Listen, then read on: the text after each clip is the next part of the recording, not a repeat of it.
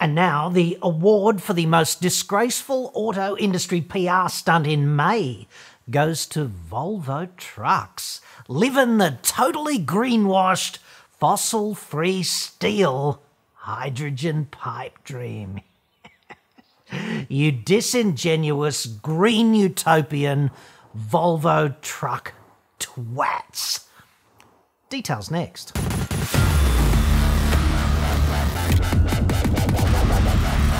I'm John Cadogan. I get new cars cheap, obviously. That's why I'm here. Australia only. World domination still to come. But do not worry, I've been busily collaborating with Mister and Missus Evil on that, just like they taught me in Sunday school. Now, if you want a new car cheap, website, card, to save thousands, obviously, thousands. Click it now, dude. Otherwise, it's all going to be Albo's fault. We've gone from a narcissistic liar at the helm to an uncharismatic plotter. Not ideal, obviously, but they can agree a net national upgrade, and that's important. Australia's least electable man is now leader of the opposition, so that's nice. Ivan Milat came close second in that race, as I understand it.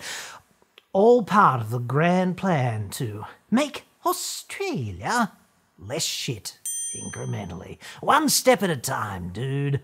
We can do this. Go Australia.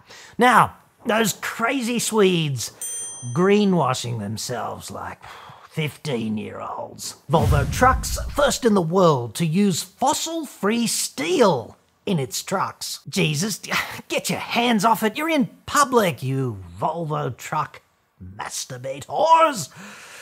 This is actually hydrogen steel green wank number two from them on this issue of alleged fossil-free steel. Green wank number one was seven and a half long months ago. Right there. World's first hydrogen steel vehicle. Technically not a truck. So now, world's first hydrogen steel truck. Oh, frankly, I can't wait for the world's first hydrogen steel bobby pin, world's first bright finished hydrogen steel bullet head nail or M twelve socket head cap screw. Bring it. These world firsts of hydrogen steel could really rack up over time. This chronic Volvo truck green steel wank fuckery is, of course, because a Swedish company you've never heard of called S S A B sucked quite heavily on the Swedish government's teat recently to develop a coal-free steel cottage industry process and a Swedish company you have heard of, which also sucks robustly on the Swedish government's teat. We're talking golf ball down a garden hose here. They're very good at it. It's the ideal delivery system for this Himalaya of allegedly green horseshit. We will increase the use of fossil-free materials in all our trucks to make them net zero, not only in operation, but also when it comes to the materials they are built of, of which they are built. Jessica, please. Jessica Sandstrom there, a Volvo Trucks bigwig, just troweling it on with an M B A in cement friggin' rendering from Gothenburg University, most probably. As corporate governmental three-ways go, this one was actually a pretty spectacular P R stunt, very successful. Journalists just lap that up, this Volvo fossil-free steel crap. It's everywhere on Google. Take a look. Like, check out these two assholes just working for Forbes. David Vetter and Scott Carpenter. Well done, dudes, for not asking a single, some would say, glaring question. Regurgitate those press releases. Apparently that's what journalism is now. That's what I've heard. But what a pity the whole thing is a friggin' sideshow that does not scale, cannot scale, and actually serves to sweep under the rug the greenest possible steel production initiatives, which we could actually implement right now if saving the planet were actually important in comparison to, you know, just producing more bullshit.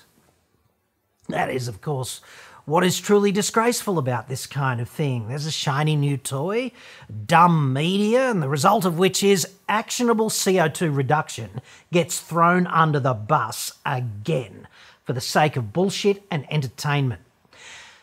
Brief technical sideshow on steel, okay? Iron ore, which we proud sons of Anzacs have by the quintillion metric shit ton in the Pilbara, is basically just concentrated rust, okay? Iron oxide. There's a couple of different flavours of that, but it's basically rust. Rust is iron plus oxygen, chemically, as one, so you just dig it up and then you take it somewhere and heat it up, and you make these pellets of, essentially, concentrated iron ore. This is step one of the steel production process. It's kind of a way of controlling the input side of the steelworks.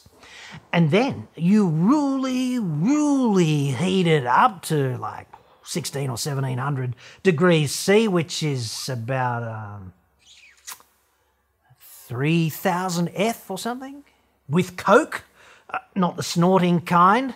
This coke is merely an enriched, more energy-dense form of coal with fewer impurities. It just works better down there.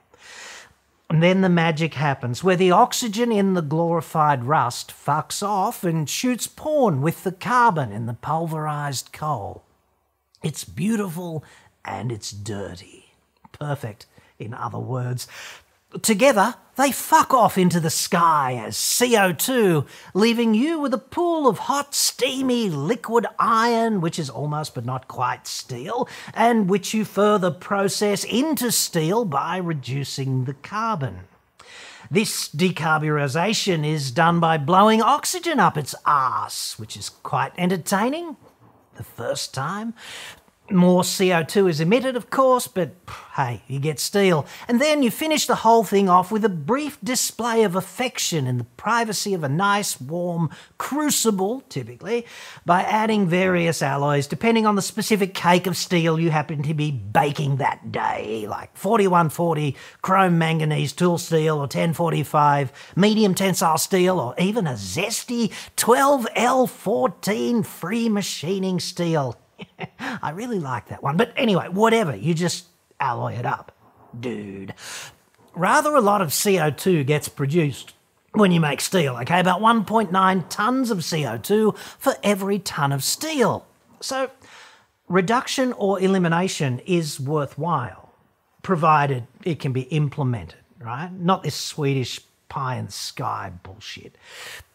That's conventional steel making, what I just talked about then. That's how they do it, okay?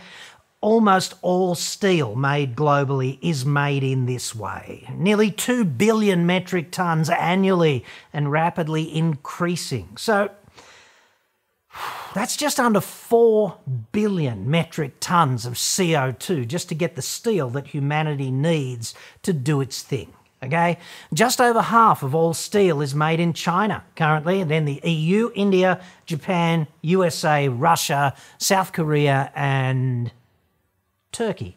These would be the top seven global steel makers. And we are, of course, nowhere on that list, despite drowning in the frickin' raw materials, because we are a nation of fuckwits, pretty clearly. But I am Uh, ever hopeful that this might change over, perhaps, geologic time. So what the crazy Swedes have done is develop an alternative process, where the first furnace, which pelletizes the iron ore, is powered by bio-oil. Facepalm on that. Pro tip, you greenwashing government-funded Swedish assholes. Bio-oil is fine for your pissy little pilot plant, but you can't roll that out on a global scale. This is just awful Swedish greenwashing. It is so frickin' cynical, it makes ambient cynicism in society seem properly virtuous. There is simply insufficient canola in the world to roll this kind of thing out. And there's the whole food versus fuel kind of debate to be had on that one too, isn't there? So bio-oil, good for disingenuous Swedish greenwashing and press releases in front of a bunch of dumb journalists and things of that nature, but it's simply not going to scale to global steel production, dudes. Next, in the Swedish process, which is called HYBRIT, H Y B R I T, probably the best they could do, is the use of hydrogen, clean green hydrogen made from electrolysis, from renewable electricity stored under immense pressure. That's the hydrogen, not the electricity, obviously. two hundred fifty atmospheres or something in a convenient rock chamber deep underground. Because, you know, we just had one lying around. See, instead of coke, to heat and convert the oxygen in the iron ore into C O two and fuck that off into the sky, upliftingly, to the detriment of the planet. In other words, government-funded Swedish clever dicks inflict hydrogen on the iron ore, and the oxygen in the glorified rust jumps in the sack with hydrogen to form water, which is much, much friendlier to the environment, even though you can still drown in it, obviously, and sharks live in it, even more disconcertingly. So there's that. So overall, their process is quite clever, well done, provided you make the hydrogen by electrolyzing water using photovoltaic or hydroelectricity or wind or something of that nature, something renewable, which they do at their clever dick pilot plant. It's all green up there. Yay them. But dude, that's not going to scale either, is it? See, according to facts, which are often so fucking inconvenient, about ninety-five percent of global hydrogen production on Earth is not green. ninety-five percent. Not green.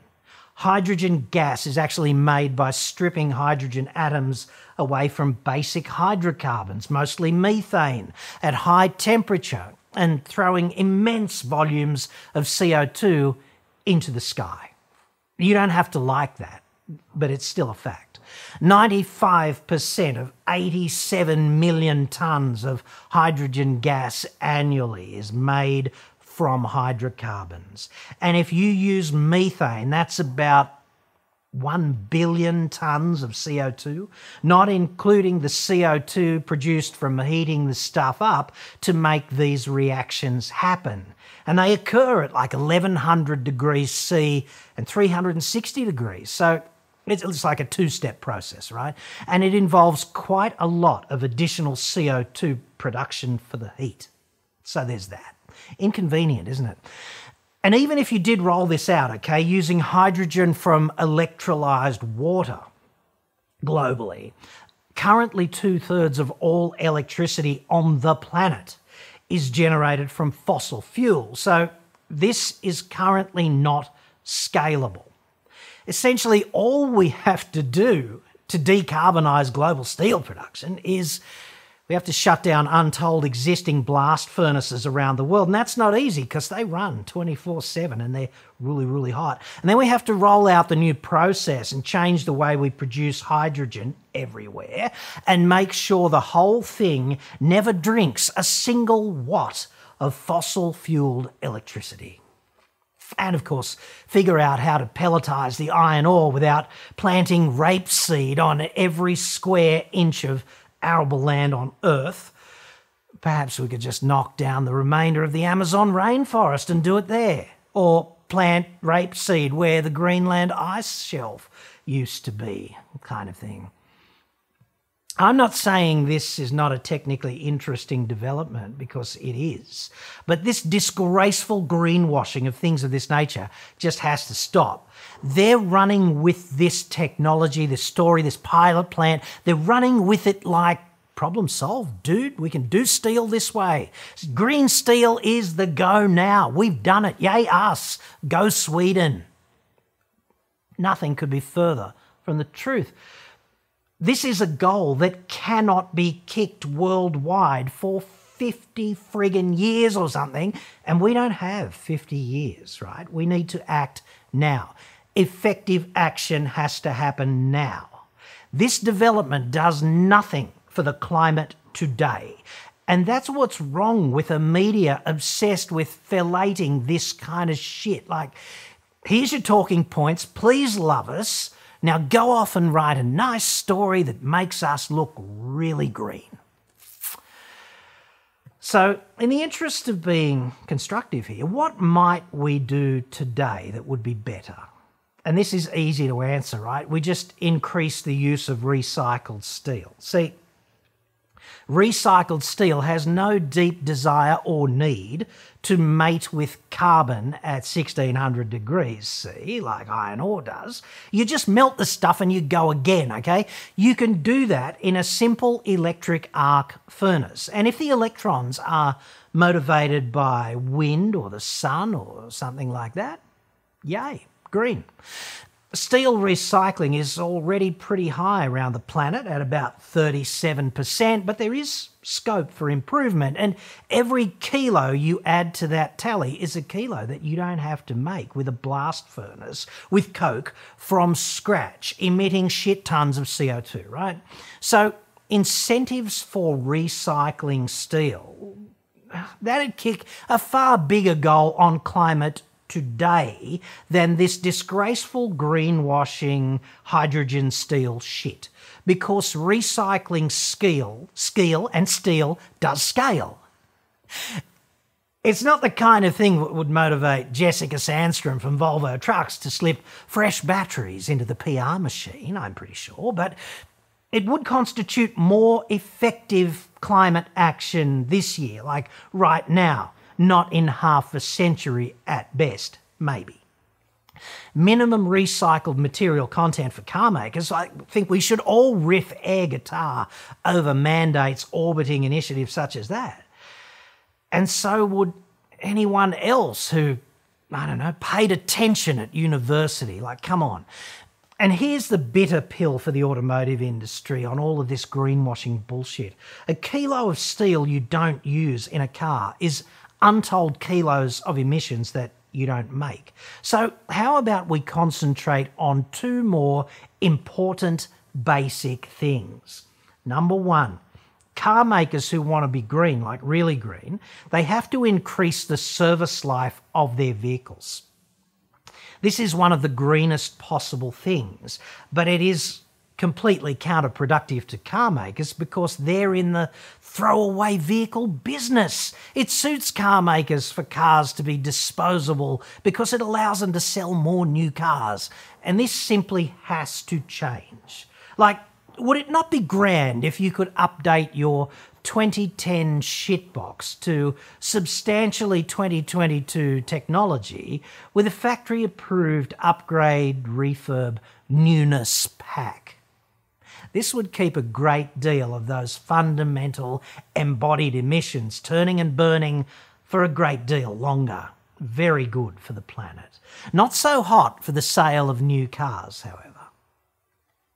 The three hundred thousand kilometre promise. I'm hearing crickets on that one. You cannot be green if all you do is sell as many new vehicles as you can as quickly as possible. And number two, right, they have to reduce the weight. In practice, the car industry does the exact opposite over time. There is a profound vehicular obesity epidemic. And they will, of course, bullshit you about the use of ultra-high tensile steel and its weight-saving potential, gigapascal steel. It sounds so good, doesn't it? Plus other alleged weight-saving technology. It's all through every frigging press release on every new car. But in practice, cars just keep getting heavier.